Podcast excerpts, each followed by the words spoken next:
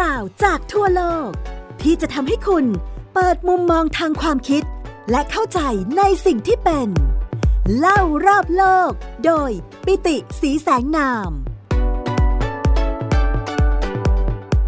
สวัสดีครับ คุณผู้ฟังที่รักทุกท่านกลับมาพบกับผม ปิติสีแสงนามและไทย PBS Podcast เล่ารอบโลกนะครับ วันนี้ผมอยากจะชวนคุณผู้ฟังพูดคุยกันถึงเรื่องตำนานเก่าแก่เรื่องหนึ่งครับของทั่วโลกเลยนะครับ ไม่น่าเชื่อเวลาเราไปเปรียบเทียบเรื่องราวของอารยธรรมโบราณต่างๆเนี่ยนะครับ เรื่องหนึ่งซึ่งมันมักจะมีการบันทึกไว้เสมอๆนะครับ บางคนก็บอกว่าอ๋อมันเกี่ยวข้องกับเรื่องราวของหลังยุคของยุคน้ำแข็งง่ายพอเกิดยุคน้ำแข็งขึ้นมาปุ๊บน้ำทั่วโลกเนี่ยกลายเป็นน้ำแข็งนะครับ เพราะฉะนั้นเมื่อ น้ำแข็งละลายเพราะอุณหภูมิของโลกสูงขึ้นเนี่ยก็ทำให้เกิดปรากฏการณ์นี้ นั่นก็คือตำนานน้ำท่วมโลกนะครับตำนานน้ำท่วมโลกครั้งใหญ่เนี่ยนะครับมักจะมีลักษณะร่วมกันหลาย ๆ อย่าง นั่นก็คือ มันมักจะมีการบอกว่ามันทำให้เกิดขึ้นโดยพระเจ้าหรือโดยเทพเจ้า เพื่อทำลายล้างอารยธรรมนะครับ เป็นการลงโทษความบาปของมนุษย์ แล้วก็แน่นอน เป็นจุดเริ่มต้นจักรวาลใหม่นะครับที่ทำให้เกิดอารยธรรมใหม่ ๆ แล้วก็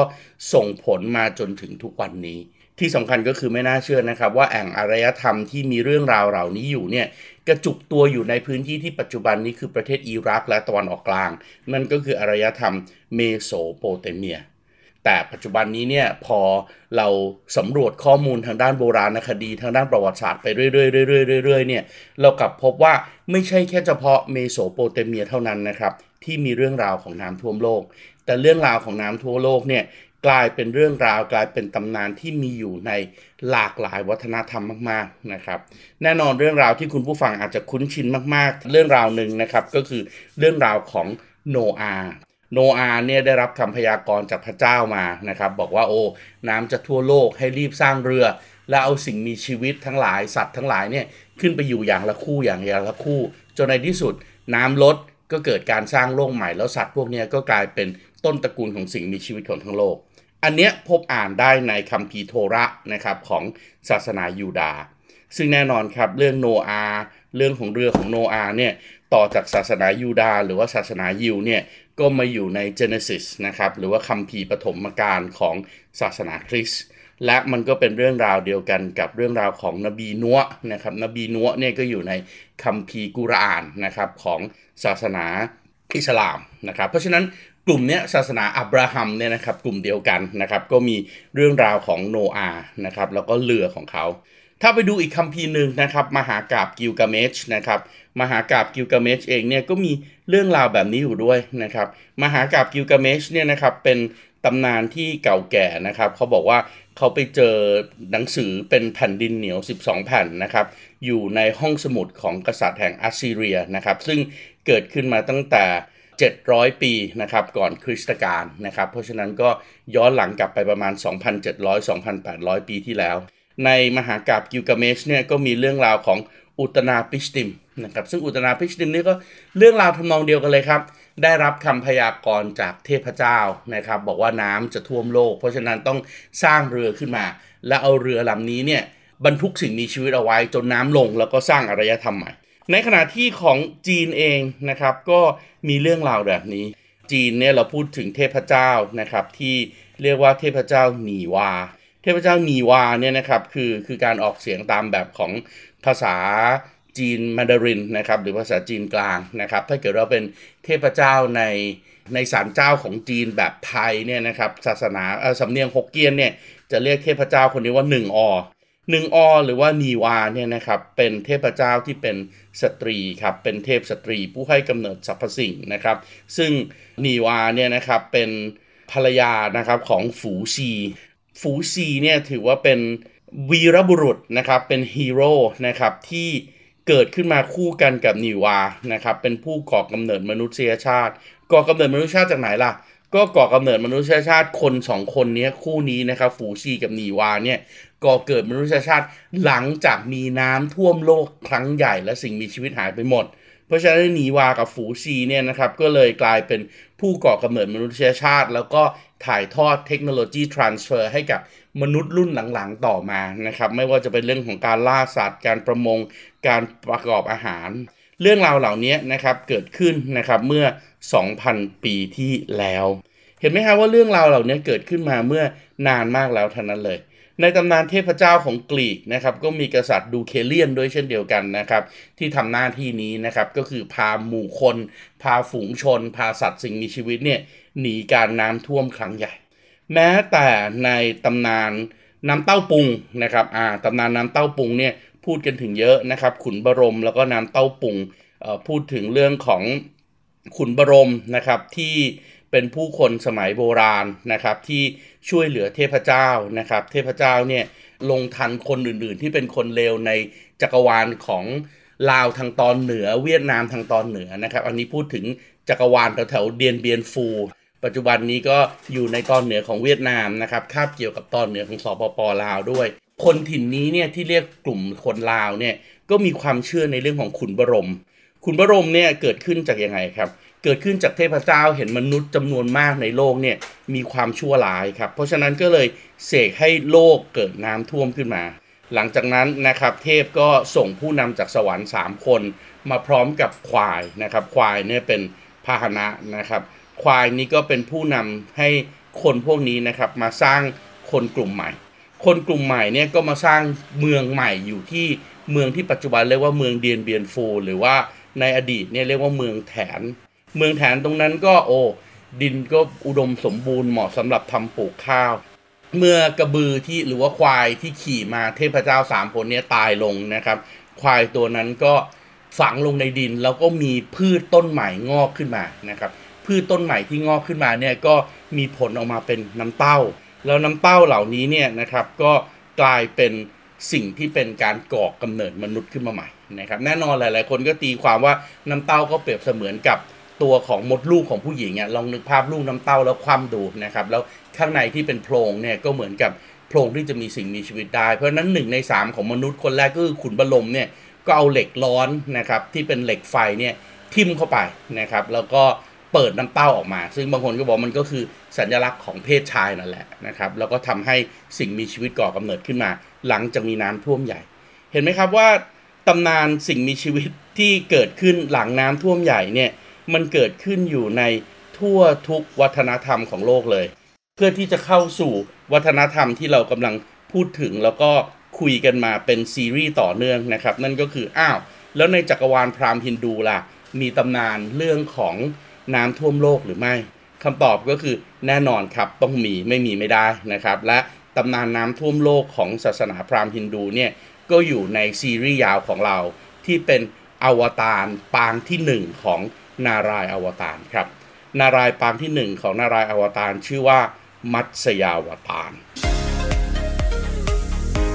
คุณกำลังฟัง เล่ารอบโลก โดยปิติสีแสงนาม ทางไทย PBS Podcast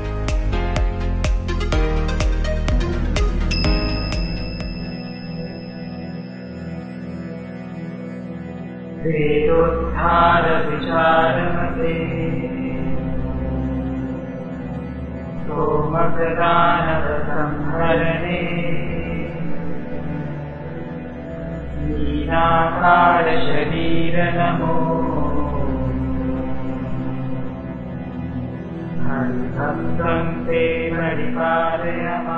ตำนานเรื่องของนารายอวตารปางที่ 1 มัชยวตารเนี่ยนะครับ เรื่องราวย้อนหลังกลับไปยาวนานมากนะครับ หลังจากนี้ก็ มีการสันนิษฐานนะครับว่าเรื่องราวเหล่านี้เนี่ยอยู่ในคัมภีร์ปุราณะนะครับซึ่งก็น่าจะตรงกันนะครับกับยุคซึ่ง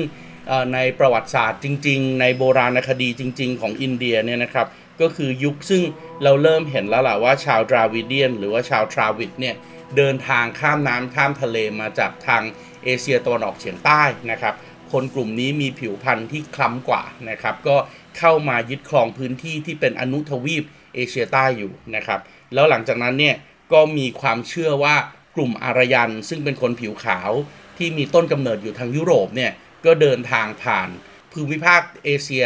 กลางนะครับ ตะวันออกกลางเนี่ยเข้ามาในอนุทวีปอินเดียนะครับ แล้วก็เกิดการประทะกัน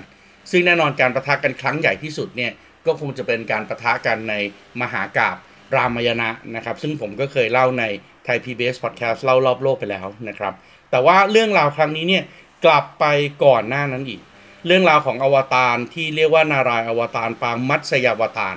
ซึ่งมัตสยาเนี่ยก็แปลว่าปลานะครับ มัตสยาวตารก็คือการที่นารายอวตารลงมาเป็นปลานะครับ เกิดขึ้นในช่วงก่อนหน้านั้นนะครับ ก็คือยุคที่เรียกว่ายุคกลิตายุคกรีกตายุคเนี่ยเป็นยุคเริ่มแรกเลยที่พระเจ้าเริ่มสร้างโลกนะครับ แล้วก็ ในจักรวาลพราหมณ์ฮินดูในเวลานั้นเนี่ยเชื่อกันว่าพระพรหมนะครับเป็นผู้สร้างโลก แต่แน่นอนงานสร้างโลกมันก็เป็นงานเหนื่อยครับเพราะฉะนั้นเมื่อสร้างโลกเสร็จพระเจ้าตอนนั้นก็คือพระพรหมที่เป็นผู้ให้กำเนิดก็เหนื่อย เพราะฉะนั้นเหนื่อยก็เลยเข้าไปนอนพัก อันนี้ก็เป็นเหมือนๆกันหลาย ๆ ศาสนานะครับหลาย ๆ ศาสนาก็ อย่างศาสนาคริสต์ศาสนายิวอย่างเงี้ยเราก็รู้ว่าโอ้พระเจ้าสร้างโลกใช้เวลา 7 วันใช่ไหมครับแล้ววันที่7เนี่ยก็พักผ่อนนะครับเพราะฉะนั้นวันที่ 7 ก็เป็นวันชบาโต เพราะนั้นก็เป็นวันที่เราต้องลำลึกถึงพระผู้เป็นเจ้า ในศาสนาพราหมณ์ก็เช่นเดียวกันนะครับพระพรหมเนี่ยใช้เวลาในการสร้างโลกจนเหนื่อยมากๆพอเหนื่อยมากๆก็เลยไปแอบนอนหลับซะแต่ว่าด้วยความไม่รอบคอบของพระพรหมอย่าลืมนะครับ อย่างที่ผมเคยเล่าให้ฟังไปว่าในจักรวาลอินเดียเนี่ย พระพรหมเป็นเทพเจ้าสมัยก่อน ซึ่งปัจจุบันนี้ก็ไม่ค่อยได้รับการเคารพบูชาสักเท่าไหร่นะครับ ส่วนใหญ่มาเคารพบูชาที่ประเทศไทยมากกว่า แต่ว่าในอินเดียเองเนี่ยไม่มีการเคารพบูชาพระพรหมแล้ว เพราะนั้นเรื่องราวของพระพรหมก็มักจะมีจุดรั่วอยู่หลาย ๆ เรื่องนะครับ อย่างเช่นอะพระพรหมสร้างโลกเสร็จแล้วเหนื่อย พอเหนื่อยก็เลยสับเพร่านะครับลืมเอาตำราการสร้างโลกหรือว่าตำราพระเวทเอาไว้นะครับ เพราะว่าตำราพระเวทเนี่ย พระเจ้าหรือพระพรหมเนี่ยเตรียมเอาไว้ว่าสร้างโลกเสร็จนะ เริ่มมีสิ่งมีชีวิตนะ เดี๋ยวจะเอาแมนนวลของการใช้โลกเนี่ยก็คือพระเวทนะครับแมนนวลหรือว่าคู่มือการใช้ธรรมชาติต่างๆ ที่ชื่อพระเวทเนี่ยให้กับฤาษีให้กับพราหมณ์ให้กับมนุษย์ เพื่อที่จะให้ฤาษีชีพราหมณ์มนุษย์เนี่ยสามารถที่จะใช้โลกได้อย่างถูกต้องแต่ในขณะเดียวกันนะครับในขณะที่พระพรหมหลับไปแล้ว แล้ววางแมนนวลการใช้โลกหรือว่าคัมภีร์พระเวทไว้เนี่ยนะครับก็มีอสูรครับ อสูรตัวนี้เนี่ยชื่อว่าไฮยากรีวาไฮยากรีวา หรือว่าไหยาครีบนะครับภาษาไทยส่วนใหญ่จะเรียกว่าไหยาครีบนะครับแต่ว่าถ้าเกิดออกเสียงแบบตำราฝรั่งเนี่ยจะว่าไฮยากรีวาไฮยากรีวาเนี่ยนะครับเป็นอสูรนะครับซึ่งมีลักษณะที่พิเศษมากๆเลยนะครับก็คือมีลักษณะที่คอเนี่ยนะครับเป็นคอขนาดยาว แล้วก็รูปร่างคล้ายม้านะครับเพราะว่าคำว่าฮายาเนี่ยแปลว่าม้านะครับในขณะที่คำว่า กรีวาเนี่ยนะครับแปลว่าลำคอขนาดยาวๆ ก็เป็นอสูรที่มีลักษณะคล้ายมาแล้วก็คอยาวนะครับ ก็ทราบเรื่องรู้มาว่าโอ้พระพรหมไปหลับแล้วแล้วแอบทิ้งตำราเล่มนี้เอาไว้ แล้วก็คิดว่าเอ๊ะถ้าเกิดว่ามนุษย์เนี่ยมีความรู้ในเรื่องของคัมภีร์พระเวทเนี่ยมนุษย์ก็จะมีพลานุภาพสูงมาก มีอำนาจสูงกว่าตัวเองนะครับ เพราะฉะนั้นตัวไฮยาครีวาเนี่ยก็เลยคิดว่างั้นเรารีบแอบไปขโมยตำราเล่มนี้มาจากพระพรหมดีกว่านะครับ ราะฉะนั้นไฮยากรีวาก็เลยไปขโมยคัมภีร์พระเวทมา ซึ่งแน่นอนครับ ในขณะที่กำลังแอบไปขโมยคัมภีร์พระเวทมาเนี่ยมันก็ไม่รอดพ้นจากสายตาของเทพเจ้าสูงสุดอีกองค์หนึ่ง ซึ่งเทพเจ้าสูงสุดอีกองค์หนึ่ง ซึ่งตามคัมภีร์ก็เชื่อกันว่าเป็นผู้รักษานะครับก็คือพระวิษณุดังนั้นพระวิษณุก็เลยมีภารกิจแล้วครับว่าโอ้ถ้าอาสูรร้ายได้คัมภีร์พระเวทไปเนี่ยโลกจะต้องเดือดร้อนเป็นอันมาก ดังนั้นพระวิษณุก็เลยต้อง อวตารลงมา และอวตารลงมาในวันนั้นเนี่ยก็อวตารลงมาเป็นปลาครับ เพราะฉะนั้นเมื่ออวตารลงมาเป็นปลาปลางนี้ของพระนารายณ์อวตารก็เลยถูกเรียกว่า นารายณ์อวตารปางมัตสยาวตารเมื่อลงมาถึงในโลกนะครับก็มันก็จะต้องมีเรื่องแทรกเรื่องเสริมถูกต้องไหมครับว่าเอ๊ะแล้วจุดเริ่มต้นของการมาช่วยโลกเนี่ยอยู่ตรงไหน จุดเริ่มต้นของการมาช่วยโลกก็ต้องพระวิษณุเองเป็นเทพเจ้า ลงมาบนโลกก็ต้องมาหาฮีโร่บนโลกมนุษย์ ถ้าเราจำเรื่องราวของมหากาพย์มหาภารตะได้อย่างเงี้ยพระวิษณุลงมาเป็นพระกฤษณะถูกต้องไหมครับ ก็ต้องมาหาฮีโร่บนโลกก็คืออรชุน เพราะฉะนั้นฮีโร่บนโลกที่จะทำงานควบคู่กับพระวิษณุนะครับ ก็ชื่อว่าสัตยพรตสัตยพรตตอนนั้นเนี่ยก็ถือว่าเป็นกษัตริย์ที่ดีนะครับ เป็นกษัตริย์ที่มีทศพิธราชธรรมนะครับ ปกครองเมืองอยู่ได้อย่างดีมาก วิษณุลงมาก็อยากที่จะทดสอบซิว่า เอสัตยพรตเนี่ยถือว่าเป็นคนที่มี ศีลธรรมนะครับมีความซื่อสัตย์สูงส่งจริงอย่างที่เขาพูดกันหรือเปล่า เพราะฉะนั้นวิธีการพิสูจน์ตัวของวิษณุเนี่ยนะครับก็คือแปลงร่างลงมาเป็นลูกปลาน้อยครับลูกปลาน้อยอันนี้นะครับก็ไปติดอยู่ในปลักครับแล้วพระสัตยพลเนี่ยเดินทางมาเห็นลูกปลาน้อยนี่ติดอยู่ในปลักแล้วน้ำก็กำลังจะแห้งเต็มที่แล้ว ก็สงสารมากเลยพอสงสารมากเลยทำยังไงครับ ก็เลยเอามือของตัวเองเนี่ยตักลูกปลาน้อยขึ้นมา แล้วก็เอาไปปล่อยใส่ไว้ในหม้อดิน หม้อดินก็ใส่น้ำสะอาดเต็มไปหมด แต่แล้วเรื่องประหลาดก็เกิดขึ้นครับ เมื่อพระวิษณุที่อวตารลงมาเป็นปลาน้อย พอใส่ลงไปในหม้อดิน ตัวก็ใหญ่ขึ้นจนคับหม้อดินครับ เพราะฉะนั้นตัวของสัตยพจน์ก็เลยต้องไปหาหม้อที่ใหญ่ขึ้นมาใส่พอหาหม้อที่ใหญ่ขึ้นมาใส่ น้ำสะอาดเอาปลาใส่ลงไปปุ๊บปลาตัวนี้ก็ใหญ่ขึ้นมาคับหม้ออีกนะครับจนในที่สุดก็ต้องไปหาโอ่งมาใส่พอโอ่งมาใส่ปุ๊บ ปลาตัวนี้ก็ใหญ่จนคับโอ่งอีกนะครับจนในที่สุดสัตยพจน์ก็ต้องแบกโอ่งเนี่ยนะครับเอาไปใส่ไว้ในบึง พอใส่ไปในบึงปุ๊บ ปลาตัวนี้ก็ใหญ่คับบึงอีก หลังจากนั้นสัตยพจน์ก็เลยต้องเอาปลาตัวนี้ไปปล่อยยังมหาสมุทรปลาพอไปปล่อยยังมหาสมุทรก็ยังมีตัวที่ใหญ่ขึ้นใหญ่ขึ้นใหญ่ขึ้นจนคับเต็มมหาสมุทรนะครับ เพราะฉะนั้นเมื่อถึงคราวนี้สัตยพจน์ก็เลยคิดได้ว่า เอ๊ะ จริง ๆ แล้วปลาตัวนี้คงไม่ใช่ปลา ธรรมดาแน่นอน ถึงแม้ว่าจะดูหน้าตารูปร่างเหมือนปลาธรรมดา แต่โตได้เร็วขนาดนี้ ใส่ในลอยน้ำก็ใหญ่เท่าลอยน้ำใช่ไหมครับ ใส่เท่าโอ่งก็ใหญ่เท่าโอ่งใส่เท่าตุ่มก็ใหญ่เท่าตุ่มจนในที่สุดใส่เท่าบึงก็ใหญ่เท่าบึง ใส่เท่าทะเลก็ใหญ่เท่าทะเลแบบนี้เนี่ยปลาองค์นี้คงจะเป็นปลาพิเศษแน่นอนนะครับ ก็เลยเริ่มเริ่มถามคุยกับปลาละนะครับ คุยกับปลาว่าเอ๊ะปลาท่านเป็นใครกันแน่ ท่านน่าจะเป็นเทพเจ้ามากกว่ามั้งถึงสามารถที่จะทำแบบนี้ได้ เพราะฉะนั้นเมื่อพระวิษณุได้เห็นแล้วเราว่าโอ้สัตยพลดนี่ก็มีปัญญาเหมือนกันนะครับ เมื่อมีปัญญาขนาดนี้ก็น่าจะต้องบอกความจริงแล้วแหละว่า จริง ๆ แล้วเนี่ยเราก็คือพระวิษณุที่อวตารลงมา ที่อวตารลงมาครั้งนี้เนี่ยเพื่ออะไร อวตารลงมาครั้งนี้เนี่ยเพื่อที่จะมาปราบอสูรที่ขโมยคัมภีร์พระเวทไปนะครับ แต่วิธีการที่จะปราบอสูรเนี่ย เราคงจะต้องเสกให้มีน้ำลงมาท่วมโลกทั้งหมดนะครับ เพื่อที่จะทำให้อสูรพวกนี้เดือดร้อนแล้วก็ยอมคืนคัมภีออกมา แต่ปัญหาก็คือถ้าน้ำท่วมโลกไปหมดอะมนุษย์แล้วก็สิ่งมีชีวิตทั้งหลายเนี่ยก็จะสูญเสียชีวิตกับการที่มีน้ำท่วมไปด้วยนะครับ แล้วน้ำก็จะท่วมไป 7 วัน 7 คืน เพราะฉะนั้นสัตยพลดคุณรีบ เตรียมเรือคำลำใหญ่ไว้ แล้วก็เอาคนที่เป็นมนุษย์โลกที่เป็นคนดี เอาสิ่งมีชีวิตของโลกต่างๆเนี่ยใส่ขึ้นมาบนเรือลำนี้ แล้วเมื่อเวลาผ่านไป 7 วัน ฝนก็เริ่มตกหนักครับ แล้วฝนก็เริ่มตกหนักไป 7 วัน 7 คืน แผ่นดินสะเทือนเลื่อนลั่นนะครับ แผ่นดินไหวไปทั่ว เกิดคลื่นสึนามิพัดพาถล่มทั้งโลก เกิดพายุระดับซูเปอร์โนวานะครับ ในที่สุดสิ่งที่เกิดขึ้นก็คือ พระสัตยพลดเองก็ เริ่มเกณฑ์ทุกคนเข้าไปในเรือที่เตรียมไว้ แล้วก็สวดมนต์วิงวอนบูชา พระวิษณุหรือว่าพระนารายณ์แล้วพระวิษณุหรือพระนารายณ์ก็เลยจำแรงกายลงมานะครับ แล้วก็จำแรงกายลงมาในไหนล่ะ ก็จำแรงกายลงมาในร่างของปลายักษ์ตัวนั้นอีกทีนี่แหละแล้วปลายักษ์ตัวนั้นก็มาช่วยลากเรือลำนี้ไปอยู่ในพื้นที่ที่ปลอดภัยอยู่ในทะเลนะครับ จนกระทั่งเมื่อเวลาผ่านไป พระพรหมเองก็ตื่นขึ้นมาละนะครับ พอพระพรหมตื่นขึ้นมาเห็นโอ้โห โลกที่ตัวเองสร้างไว้ปั่นป่วนมากนะครับ เกิดน้ำท่วมสิ่งมีชีวิตตายเต็มไปหมด แล้วก็มีคนที่เป็นคนดีเนี่ยนะครับอยู่ในเรือที่กำลังจะต้องรอคอยความช่วยเหลือ พระพรหมก็เลยรีบเสกให้น้ำที่ท่วมโลกเนี่ยหายไปนะครับ แล้วก็พระวิษณุเองก็นำเอาพระสัตยพจน์แล้วก็ทีมเนี่ยนะครับกลับมาอยู่ที่พื้นอย่างปลอดภัยแล้ว พระวิษณุเองก็กลับไปอยู่ที่ยังสะดือโลกเหมือนเดิมนะครับ อย่าลืมว่าถิ่นที่อยู่ของพระพระวิษณุเนี่ยพระวิษณุจะเชี่ยวชาญเรื่องของการอยู่ในทะเลไวกูลนะครับ หรือว่าทะเลน้ำนม หลังจากนั้นเกิดอะไรขึ้นครับ หลังจากนั้นก็เกิดการต่อสู้กันนะครับ ใน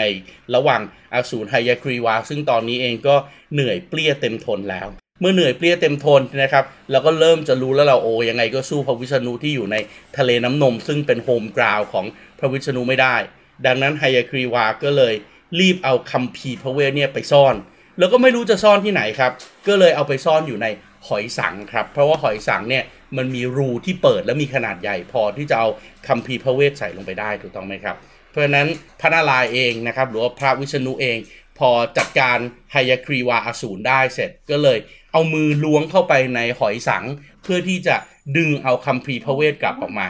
และในระหว่างที่ดึงเอามือใส่เข้าไปในหอยสังเนี่ย เปลือกของหอยสังก็เลยบาดนิ้วของพระนารายณ์หรือว่าพระวิษณุครับ พอปาดกันปุ๊บสิ่งที่เกิดขึ้นก็คือเลือดศักดิ์สิทธิ์ของพระวิษณุเนี่ยก็ไปปนอยู่ในตัวหอย และรอยนิ้วมือของพระวิษณุเองก็ไปประทับตัวอยู่บนหอยสังด้วย เพราะฉะนั้นตั้งแต่นั้นเป็นต้นมานะครับ พระวิษณุก็เลยประกาศว่า ต่อไปนี้ถ้ามนุษย์ที่เหลือรอดชีวิตที่เป็นคนดีที่เป็นเหล่าลูกหลาน แล้วก็สิ่งมีชีวิตทั้งหลายที่พระสัตพจน์ช่วยไว้เนี่ยต้องการที่จะประกอบกิจกรรมอะไรก็ตามที่เป็นมงคลที่เป็นความดีเนี่ยให้ใช้หอยสังเข้าร่วมพิธีด้วย โดยการหลั่งน้ำศักดิ์สิทธิ์ที่เปรียบเสมือนน้ำจากทะเลไวกูลน้ำอมฤตของพระนารายณ์เนี่ยออกมาจากหอยสังได้เลย เพราะอะไร เพราะหอยสังตัวนี้ได้เคยกลืนเอาคำพีพระเวทอันศักดิ์สิทธิ์ของพระพรหมไว้ในตัวแล้ว แล้วยังมีส่วนหนึ่งที่เป็นเลือดของเราและรอยนิ้วมือของเราพระวิษณุเนี่ยประทับไว้ที่รอยบนเปลือกหอยสังด้วย เพราะฉะนั้นตั้งแต่นั้นเป็นต้นมาแหละครับ ในจักรวาลพราหมณ์ฮินดู